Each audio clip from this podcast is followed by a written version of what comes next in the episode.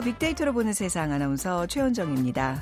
2월이 시작됐나 했는데 어느새 오늘과 내일 딱 이틀 남았습니다. 이제 곧 새로운 달 3월이 시작되는데요. 3월 하면 신학기, 새학년 이런 게 가장 먼저 떠오르죠.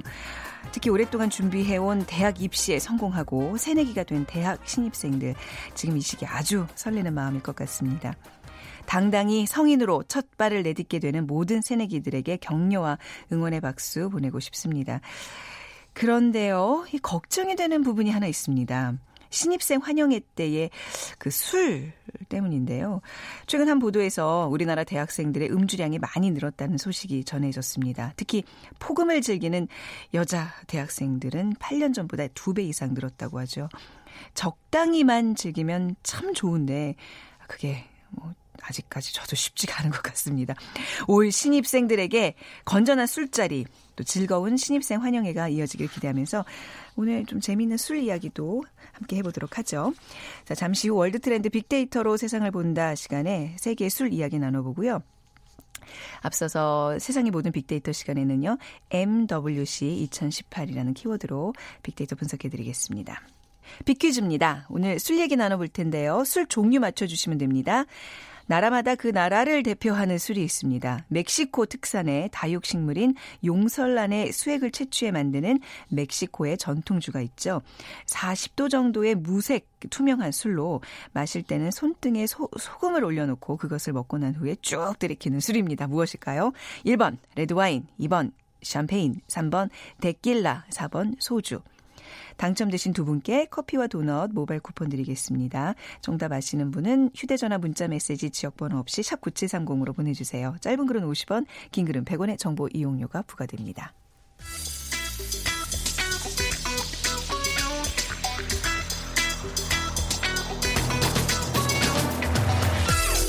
오늘 여러분이 궁금한 모든 이슈를 알아보는 세상의 모든 빅데이터. 연세대 박희준 교수가 분석해드립니다.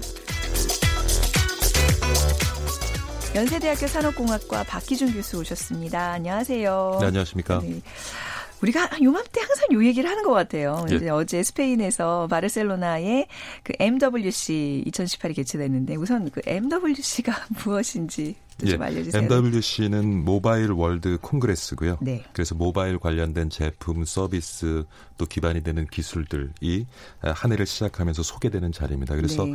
어, 지난달에 우리가 이제 CES 라스베가스에서 열리는 네. 가전 박람회를 살펴봤습니다만은 또 2월 달 에는 음. 또 MWC가 업계에 관심을 받고 있죠. 네. 이번에는 뭐 좀 다른 어떤 특징들이 있었을까요? 네. 이번에는 아무래도 네. 이제 요번에 그 평창 동계 올림픽에서 네. 어, 국내 이동 통신사들에 의해서 5세대 이동 통신 관련된 시범 서비스가 선을 보였습니다마는 앞으로 이제 2년 뒤쯤이면 상용화될 그 음. 5세대 이동 통신 관련된 여러 가지 기술들이 소개되고 네. 또 표준을 위한 그 표준을 선점하기 위한 음. 기업 간의 여러 가지 이제 경쟁을 엿볼 수가 있는데요. 어, 말씀드린 것처럼 그 현지 시간으로 네. 26일부터 3월 1일까지 스페인 바르셀로나에서 개최가 되는데 네. 올해는 뭐 2,300여 개 이상의 회사가 와. 참여를 하고요. 네. 그리고 10만 8천 명 이상의 전문가들이 그 Mobile World Congress를 이제 다녀갈 예정입니다. 에, 마이클 오하라 MWC 최고 마케팅 책임자는 50억 이상의 가입자를 보유한 모바일은 전 세계 인구 3분의 2 이상을 연결하고 있고 네. 선진 시장과 개발도상국 시장 모두에서 산업 혁신을 촉진하고 새로운 기회를 창출하고 있다. 네. 그래서 이번 그 MWC 2018에서는 모바일이 어떻게 앞으로 더 나은 미래를 만들어 나갈지 음. 보여줄 것으로 기대한다라고 이제 얘기를 했습니다. 제가 우연히 뭐 몇 년 전에 2월 중순 이후에 이제 스페인을 갈 일이 있어서 바르셀로나를 들렸는데 예. 이게 굉장히 큰 행사더라고요. 아, 이걸로 그럼요. 인해서 뭐 숙박업소나 이런 데가 다꽉 예.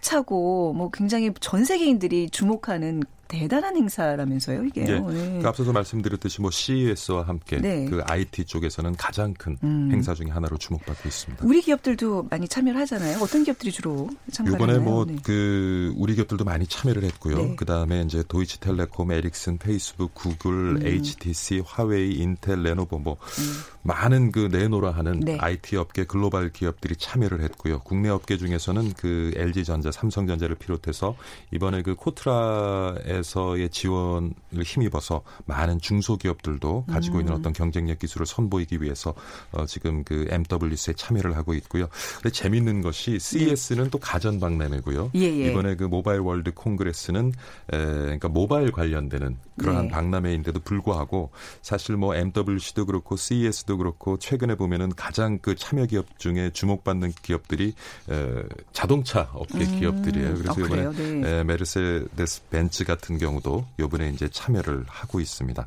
매년 스페인에서 하는 거예요? 예, 매년 스페인에서 어, 개최가 되고 다른 나라에서는 안 하지. 우리나라가 사실 이런 거좀 주최하고 개최하면 참 좋을 텐데 말이죠. 그렇죠. 모바일 산업의 거물들도 굉장히 많이 참석하겠네요. 그럼요. 요번에 네. 이제 뭐 어, 앞서서 말씀드린 그 굴지의 글로벌 기업들 CEO들도 많이 참여를 하고 있고요. 특히 이번 그 W 아, MWC의 기조 네. 연설자로는 그 미국 망중립성 폐지 얼마 전에 이제 네. 망중립성이 미국에서는 네. 폐지가 됐는데 네. 이망 중립성 폐지를 이끈 그 아짓 파이라는 미국 연방 통신위원회 위원장이 이제 또 어, 그 기조연설자로 나섰는데요. 음. 그러니까 그런 것을 보면은 앞으로 망 중립성에 대한 그 논의도 음. 5세대 이동 통신 상용화와 함께 앞으로 계속 지속되지 않을까 하는 예측을 우리가 해볼 수 있는데. 망 중립성이 뭐예요?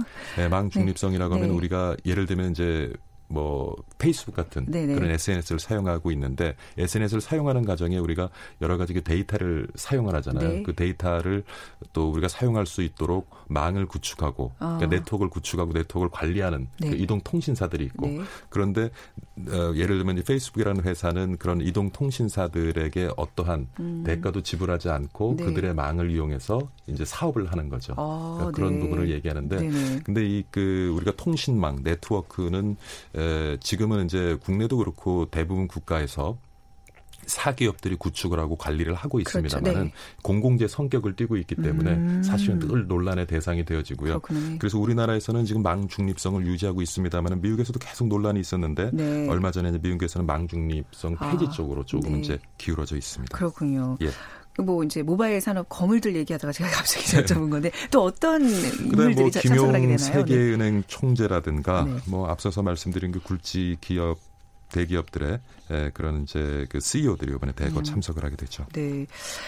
이제 우리는 뭐 IT 강국으로서 우리 기업들의 이제 활약을 굉장히 또 예. 눈여겨 봐야 될 텐데 어떻게 보시는지 하는. 제가 보기엔 가장 큰 화두는 네. 이번 그 MWC에서도 뭐 사물 인터넷을 이용한 그리고 인공지능을 이용한 다양한 어떤 서비스 그리고 뭐 자율주행차 같은 것들이 선을 보입니다만은 결국 그 기반이 되는 기술은 5세대 이동통신이거든요. 네. 근데 5세대 이동통신이라고 하면은 뭐 4세대 이동통신 우리가 사용하고 있는 좀 LTE보다는 뭐 20배, 산 100배 빠른 그런 전송 음. 기술을 음. 얘기하는데 근데 문제는 아직 상용화되지는 않았다는 거죠. 음, 그리고 네. 상용화가 되기 위해서는 어떤 기술의 표준이 만들어져야 되고요. 음. 그래서 어, 세계의 많은 이동 통신사들은 그 음. 앞으로 다가올 5세대, 5세대. 이동 통신 네. 시장에서 네. 기술의 표준을 확 음. 선점하기 위해서 지금 뭐 경쟁을 벌이고 있고요.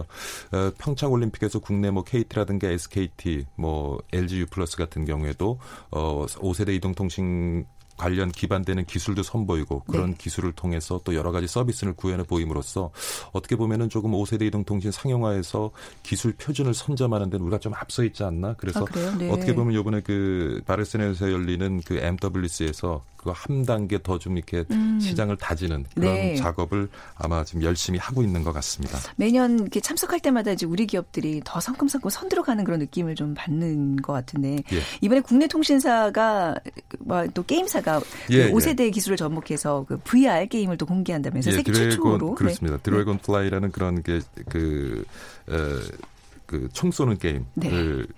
이제 개발을 해서 굉장히 많은 이제 시장의 어떤 점유율을 가지고 있는 기업인데요.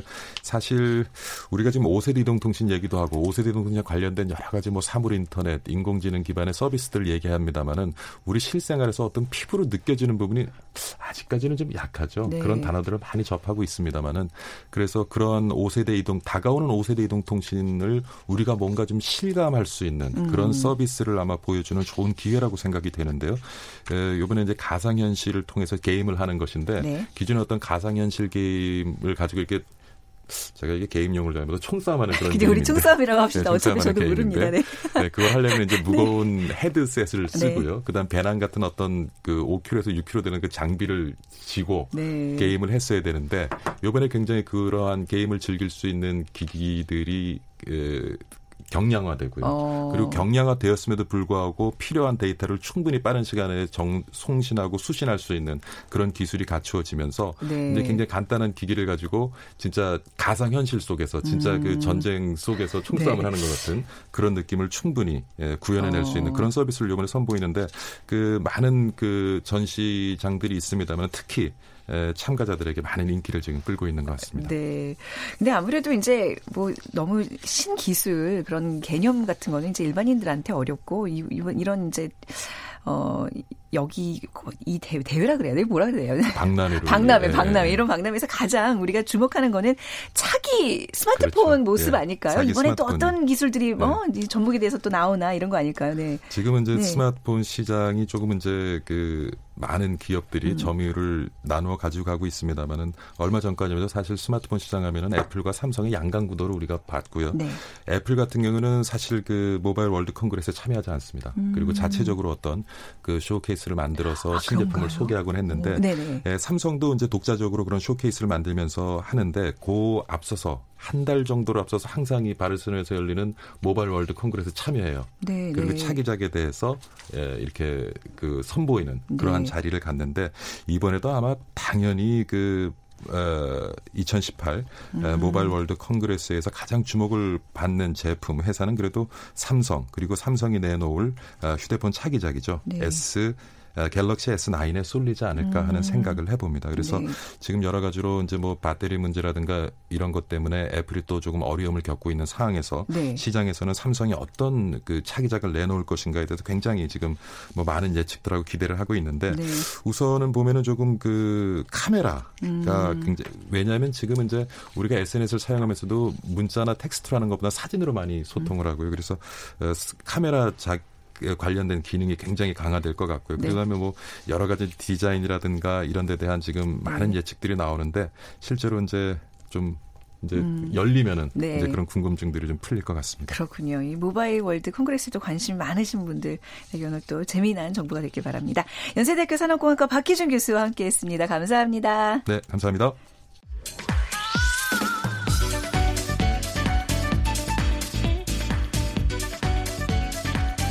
World 트렌드 빅데이터로 세계를 본다. 르몽드 디플로마티크 임상훈 기자와 빅커뮤니케이션 전민기 팀장이 분석해드립니다. 임상훈 국제문제평론가 빅데이터 전문가 전민기 팀장 두 분과 함께하겠습니다. 어서 오세요. 안녕하세요. 반갑습니다. 빅 퀴즈 임 기자님께 부탁드립니다. 네. 오늘 술 이야기 나눠볼 텐데요. 네. 아, 나라마다 그 나라를 대표하는 술이 있죠. 아, 멕시코 특산의 다육식물인 용설란의 수액을 채취해서 만드는 멕시코의 전통주가 있습니다. 40도 정도의 무색 투명한 술로 마실 때는 손등에 소금을 올려놓고 그것을 먹고 난 후에 쭉 들이키려 마시는 술입니다. 이것은 무엇일까요? 하는 질문인데요. 1번 레드 와인, 2번 샴페인, 3번 데킬라, 4번 소주. 그 중에 제일 좋아하시는 술은 저요? 저는 소주죠. 네. 자, 휴대전화 문자메시지 지역번호 없이 샵 9730으로 보내주세요. 짧은 글은 50원, 긴 글은 100원의 정보 이용료가 부과됩니다. 최근에 한 보도에서 우리나라 대학생들의 음주량이 늘고 있다는 어, 소식이 전해진 적이 있는데 뭐 아무래도 신학기 때 신입생 환영 행사 이런 게 많아서 또 좀 많이 마시게 되는 게 아닌가 싶어요. 그래서 오늘 좀 뭐 세계술로 또 주제를 잡아서 얘기를 나눠볼까 하겠, 습니다 어, 전민기 팀장 그 술에 대한 원론적인 이야기부터 시작을 해볼까요? 네. 술 종류 정말 다양한데 이게 크게 두 가지로 분류할 수 있다면서요. 그러니까 음. 양조주, 발효주랑 증류주 이렇게 나뉘거든요. 네. 그러니까 쉽게 생각해서 알코올이 보통 날라가게 내버려 두는 것은 이제 발효주라고 보시면 되고요. 네. 요거 이제 날라갈 때 그 기체 모아가지고 다시 한번 끓이면 이게 이제 음. 독한 증류주가 되는데 원래 이제 고대에서는 사실 그 포도가 우연히, 우연히. 이제 포도주를 발견하게 되잖아요. 네네. 그때 이제 만들어진 게 발효주죠. 그래서 네. 어, 이 재료에 따라서 그게 만약에 곡류라면 뭐 막걸리라든지 음. 청주 이런 게 맥주가 되고요. 과일이면 와인이 되는 뭐 이렇게 보시면 될 것 같고. 근데 이제 이게 도수가 14에서 15도 정도까지밖에 안 됩니다. 네. 그러다 보니까 좀 더 독한 술을 원하는 사람들이 이제 증류주를 만들게 되는데 이 아라비아 연금술사들이 처음에 이제 고안한 방법이고요. 아, 이게 연금술사들이 고안한 네. 방법이었어요. 이게 근데 뭐 취하기 위해서인지는 어. 정확히 전해지진 않지만 네. 어쨌든 더 독한 술을 만들기 위한 그런 일이었고요. 왜냐하면 그 당시에는 예. 연금술사하고 의사하고 역할이 같았기 때문에 네. 결국은 의사들이 이제 그런 역할을 같이 했다고 할 수 있는 거죠. 네, 그래서 액체를 끓여서 만들어낸 기체를 다시 음. 액체로 모아내는 게 아까 말씀드린 증류주인데 네. 알코올이 이제 78도면은 끓어요. 물은 100도에서 끓기 때문에 네. 요거 이제 100도로 올린 다 음에 날아가는 거 잡아가지고 음. 어, 요거 만들면 됩니다. 그래서 어, 막걸리나 청주를 끓이면은 이제 소주가 되는 거고요. 어, 전통적인 방법은 사실 네. 그렇죠. 네. 그러니까 막걸리가 발효주였잖아요. 네. 이제 요걸 끓여서 소주가 되면 이제 증류주가 되는 거고 네. 맥주를 끓이면은 위스키가 되는 거고 음. 와인을 끓이면은 이제 브랜디가 나오고 네. 뭐 고량주 보드카도 이런 식이니까 네. 예, 이렇게 두 가지 정도로 이제 생각을 하시면 되겠습니다. 사실 술은 마시지 이렇게 뭐 술에 대해서 공부를 한다는 생각을 잘 못 하잖아요. 저는 학교 그렇죠. 다닐 때 제가 어 정치 외교학과였는데 외교론에 수업 1시간 2시간 정도는 우리 그좀 멋쟁이 교수님 한 분께서 이 술과 관련된 강의를 주셨어요. 저는 그게 어. 잊을 수가 없어요. 근데 항상 그 마시면서 그 교수님을 떠올리게 되는데 알고 마시면 그만큼 또 재밌는 거 아니겠습니까? 그죠? 그렇죠. 네. 근데 우리나라 대학생의 음주가 많이 늘었다는 얘기를 제가 앞서 했는데 네. 뭐, 좀 심각한 정도인가요? 아니 뭐 심각하다고까지는 않겠지만은 예. 그래도 과거보다 좀 많이 는, 늘었다는 그런 통계가 나왔어요. 예전에도 그렇게 많이 마셨는데 저 때만 해도 더 많이 마신다는 얘기예요? 그러게요. 그 아니면 중간에 줄었다가 다시 마신 건지. 네. 저도 생각해 보면 그 지금 대학생들 때보다 더 마셨던 것 같은데. 그러니까 도수도 훨씬 높은 거. 예. 그 요즘에는 그 캠퍼스 안에서 음주가 금지돼, 금지돼 있잖아요. 네. 과거에는 학교 교내에서도 마시고 그랬었는데 어, 어쨌든 그 최근 조사에서 그 2009년하고 2017년을 비교를 해서 발표된 그런 그 보도가 하나 있었거든요. 이게 그러니까 그 전국의 82개 대학의 전, 그 대학하고 전무대 소속 대학생 5,024명을 대상으로 조사를 한 겁니다. 네. 그랬는데 그 대학생 음주량이 이제 대폭 늘어난 것으로 조사가 됐거든요. 음. 한 번에 10장 이상 마신다는 대학생의 비율이 어, 38.4%로 나와가지고 어, 2009년도에 그 당시에는 26%였거든요. 네. 그러니까는 굉장히 이제 많이 는 거죠. 그다음에 특히 여학생의 그, 그 음주 량이 굉장히 어. 많이 늘었어요. 어. 그래서 이제 남학생 같은 경우에는 어 35.4%에서 44.1%로.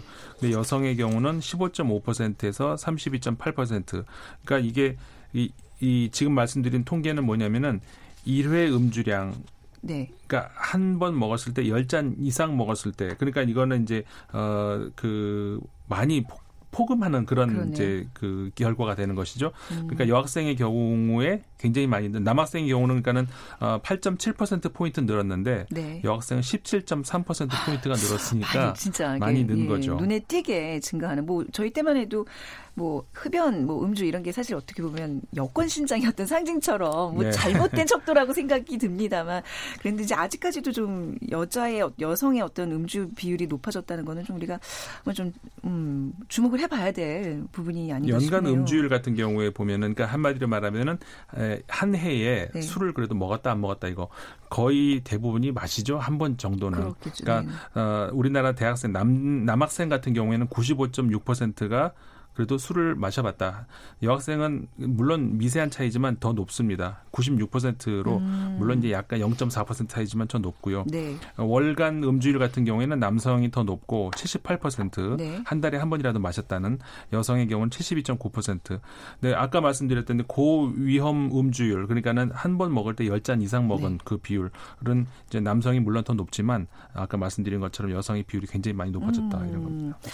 그렇게 뭐 우리 이제 대학생들의 음주량이 늘고 있다는 소식을 접하면서 또 반면으로는 전 세계 술 소비량은 줄고 있다는 얘기를 들었어요. 예. 예. 그러니까 지구촌 술 소비는 계속 줄고 있는데 지난해 전 세계 술 시장이 한 1.3% 감소했는데 최근 5년 동안 평균 감소율이 한 0.3%였던 거에 비하면 큰 폭의 변화죠. 네. 근데 여기에는 이제 두 국가의 역할이 있었습니다. 그러니까 네. 전 세계 술 소비량 1, 2위가 이제 그 중국, 어디예요? 중국입니다. 아. 네, 워낙 인구도 많고 하기 네네. 때문에 그 러시아도 이제 굉장히 많이 술을 소비하는 국가인데 이 두 국가의 그 어, 시진핑 주석과 푸틴 대통령이 약간은 술을 조금 어, 멀리 하라라는 정책을 이제 아, 한 거예요. 네. 네. 그러니까 특히 정부 같은 경우 중국 같은 경우는 이제 반부패 운동의 하나로 음주 단속을 아, 강화하면서 아, 맥주 소비가 계속 줄어들게 됐죠. 그러니까 결국 이 두 국가가 이 두 국가가 사실 이끈 거지. 이 수치만 보면 뭐 어. 뭐전 세계인들이 술을 마치 예전보다 절 덥게 먹는 것처럼 보일 수도 있지만 네. 뭐꼭 그런 건 아니라는 점을 음, 말씀드리고 싶네요. 네. 자, 뭐 이제 또 술, 각 나라의 술 얘기 좀 할 텐데, 우리나라의 대표 술 하면, 뭐 사람마다 꼽는 게 다르겠지만, 뭐 저는 단연 소주가 1위가 아닐까 싶어요. 소주 뭐 막걸리, 그죠? 그렇죠. 예, 이렇게 각 나라별로 대표하는 술들이 있잖아요. 뭐 네. 중국하면 고량주, 뭐 이런 식으로. 그렇죠. 네. 그 우리 저기 마오타이라는 술 있잖아요. 네. 이게 중국에서 대표적인 술이고, 근데 이제 이 술 같은 경우가 이제 어 물론 아까 말씀하신 것처럼 이제 개인 취향에 따라서 뭐 다를 수는 있지만 대체적으로 가장 중국을 대표하는 술이라는 어떤 그런 이제 조사 결과가 있고요. 도수 같은 경우에 이제 35도 낮게는 35도고 어 높게는 47도까지 나오는 그런 술입니다. 네. 그러니까 수수를 원료로 해서 이제 만든 술인데 중국의 대표적인 술이고요. 그다음에 일본의 대표적인 술도 물론 이제 다시 말씀드리지만 개인적인 취향에 따라 다를 수는 네. 있습니다. 네. 아, 아, 아와모리 일본이 이제 오키나와 지역에서 나오는 그런데 네. 도수 같은 경우에는 이제 소주랑 비슷해요. 이제 25도에서 45도까지 나오는 증류주. 그러니까 사실은 일본식 소주라고 소주네요. 할 수도 네, 있는 네. 거죠. 예. 그리고 이제 그 멕시코의 대표적인 술 많이들 아시는 데킬라 같은 경우가 네. 데킬라죠.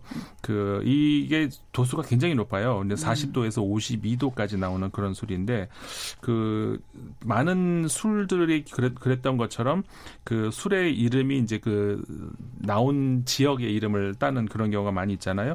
데킬라 같은 경우에도 그 지역 이름을 따서 나온 그런 아, 술이라고 네. 할 수가 있는 것이죠. 네. 용설란에서 나온 수액을 가지고 만드는 그런 술이죠. 네. 어, 프랑스 같은 경우에는 이제 뭐 워낙 프랑스는 와인으로 유명한 와인, 나라니까.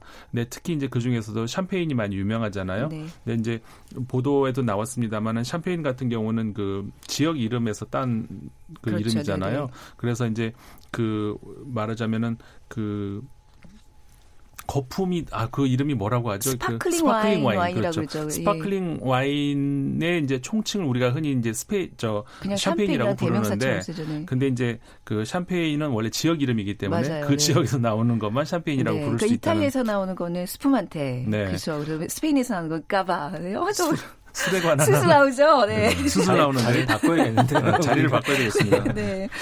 아무튼 그렇게 각 나라마다 국가 대표격인 술들이 이렇게 있는데 진짜 왜그 한 번쯤 이렇게 비싼 술 마셔보고 싶을 때가 있잖아요. 뭐 주로 소주만 네. 마시지만 어떤 술들을 좀 꼽을 수 있을까요? 비싼 술의 특징은 이제 숙취가 적다는 건데 아, 네. 이제 우리가 그런 살 수 없는 정도의 비싼 술들이 어, 상당히 어마어마하다면서요? 그러니까 뭐 위스키. 중에서도 네. 아파트 한 채 가격을 이제 넘는 것들이 있는데 예를 들어서 이제 그 맥켈란이라는 술이 있죠. 이 네. legacy 컬렉션을 경매로 선보였는데 11억 600만 원에 낙찰이 됐습니다. 야, 얼마요? 11억 6천만 원. 어, 네. 네. 대단하죠. 그러니까 네. 이 컬렉션의 그 병 자체도 크리스털로 돼 있고 음. 그러니까 술 수집가들이 있어요. 네. 이런 사람들을 위해서 이건 많이 생산도 안 하고 뭐 네 병 전 세계 네. 이 정도 있고. 이건 마시라고 만든 그러니까 게 아니라 마 시나요 그런 술들은? 이거 못 마시지 않을까요? 이거 부의 상징이지 마시라고 만 갖고 있다가 음. 뭐 술 취해서 깔 수는 있겠지만 이거 네. 쉽지 않을 것 같아요. 그리고 보드카 중에서도 이제 디바 보드카라는 게 있는데 음. 이거는 이제 밀을 어, 그 베이스로 만들어서 얼음 자작나무 숯 그다음에 값비싼 보석이 섞인 모래로 여과를 시킨대요. 그래서 네. 이게 그 스왈로브스키 크리스털 48개가 들어가 있는 음. 곳을 통과시켜서 만든 술이라고 해서 네. 이것도 11억 원 정도 하고 있고요. 네. 중국에 이제 거의 가장 비싼 술이 있는데 이 라이마오라고 하는 고량주가 있는데 1935년산이 이 수집하는 사람들 사이에서는 어. 꼭 가지고 있어야 되는 술인데 17억 8,500만 원이고요. 예, 뭐 이런 비싼 술들이 있습니다. 뭐 재미로 아이고, 알아보는 거죠. 네, 네. 아 그러니까 비싼 술들도 있지만 세계에서 제일 많이 팔리는 술은 소주 소주예요, 소주. 네, 그러니까 그게 좀 재밌네요. 네. 이게 저도 깜짝 놀랐는데 네. 그러니까 단일 브랜드로 세계에서 가장 많이 팔리는 술이 바로 우리나라의 그 음, 소주인데 네.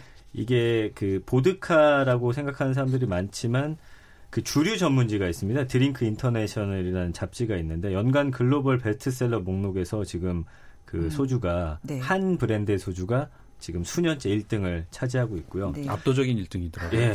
네. 그러니까 어, 어떤 2위에 비해서 3배 정도 많이 팔린다. 네. 저희도 좀 몰랐던 사실인데. 그러니까 이게 네. 어, 더 이런 보도들이 종종 나오거든요. 음. 이제 외신에서도 어 근데 외신에서 보도가 나올 때마다 반응이 그거예요. 의외다. 네. 어 여러분들은 보드카로 알고 있죠? 아니다. 이런 보도가 나올 때마다 나와요. 최근에도 지난주에 스웨덴 한 언론에서 나왔거든요. 예. 똑같은 반응이 또 나왔어요. 어. 여러분은 보드카로 알고 계시죠? 아닙니다. 한국의 어떤 소주입니다. 브랜드의 어. 소주입니다. 이런 식으로 네. 압도적으로 일, 어떻게 그렇 저도 참 이해가 안 가겠는데 뭐 네. 현실이 사실이 그러니까 아니, 이 기록이 한 수년 좀 지속이 되면 이제 의외라는 얘기가 좀 안 나오겠네요. 그 예. 그러겠죠? 기록을 계속 유지하기 그, 위해서. 근데 제 기억으로는 2000년 2000년대 네. 초반에 영국의 언론에서 네. 나왔을 때도 그랬고 어. 지금 2018년이잖아요. 네. 지금도 그렇고. 계속해서 의외예요. 계속해서. 네. 임 기자님이나 저나 좀 분발해서 네. 기록을 유지할 수 있도록. 예. 그 외국에서 비쌉니다 가격도 뭐 만 원, 이만 원 훌쩍 그러니까요. 넘고. 미국에서 이제 뭐 한국 음식 식당에서 예. 먹으려 그러면 10 10달러 이상? 그죠? 아니죠. 그, 더, 내, 더 내는 경우 한 15? 근데 이제 우리처럼 아, 원샷 잘 안 하고 얼음이라든지 뭐 이렇게. 근데 소주가 음. 무색 무치다 보니까 네. 그 어울리는 음식이 굉장히 다양하게 먹을 그렇죠. 수가 있다는 것이 장점인 것 같아요. 와인 같은 경우는 제한돼 있잖아요. 네. 근데 이제 그렇기 때문에 어, 여러 음식에 먹을 수 있다 보니까 네. 어, 술 얘기하니까 오늘 말이 많아지는데 아무튼 그렇게 그래서 인기를 많이 하세요. 네, 되는 것 같아요. 근데 우리가 소주가 가장 많이 팔린다고 알고 있지만 우리가 그냥 느끼기에는 사실 어, 단일 종으로는 맥주를 제일 많이 마시지 않나 싶어요. 그렇지 않나요? 네. 그렇죠. 네. 맥주를 제일 브랜드 음. 브랜드 따지지 않고 그 술 종류라도 하면 그러지 않을까 싶네요. 음. 그 맥주도 보니까 서로 이제 뭐 우리가 흔히 독일이 원산지로 알고 있는데 뭐 그 주변국들 가 보면 다 자기 나라에서 제일 먼저 나왔다고 그 얘기를 하는 그 체코가 원산지인가요? 고고학 그 네. 서적 같은 걸 보면은 네. 아까 이제 우리 와인 같은 경우에 그 음. 오래됐다고 했는데 네. 맥주도 고대 원시인부터 마셨다 이런 어, 기록이 있거든요. 네네. 굉장히 오래된 술입니다. 그 성당에서 그러니까 수도원에서 성당의 수도원에서 네. 이제 만들었던 게 이제 맥주라고 한, 하더라고요. 뭐 술 얘기하니까 이게 시간이 그렇죠? 술 얘기 뭐 조금 되게 이론적이고 학문적인 아카데믹한 얘기를 좀 다음에도 좀 이어갔으면 좋겠습니다. 할 얘기 많았는데 시간이 없어서 맞춰야 되겠네요. 이런 아쉬울 때가. 자 임상원 국제문제평론가 그리고 비커뮤니케이션 전민기 팀장 두 분과 함께했습니다. 감사합니다. 고맙습니다. 오늘 어, 빅퀴즈 정답은요. 예, 3번 데킬라입니다. 커피와 도넛 모바일 쿠폰 받으실 두 분 오늘 홈페이지에 올려놓을게요. 확인해 주세요. 자, KBS 일라디오 빅데이터로 보는 세상 오늘 순서 마무리하고요. 임창정의 소주 한 잔 띄워드릴게요. 이 노래 들으면서 또 내일을 기약하겠습니다. 지금까지 아나운서 최현정이었습니다. 고맙습니다.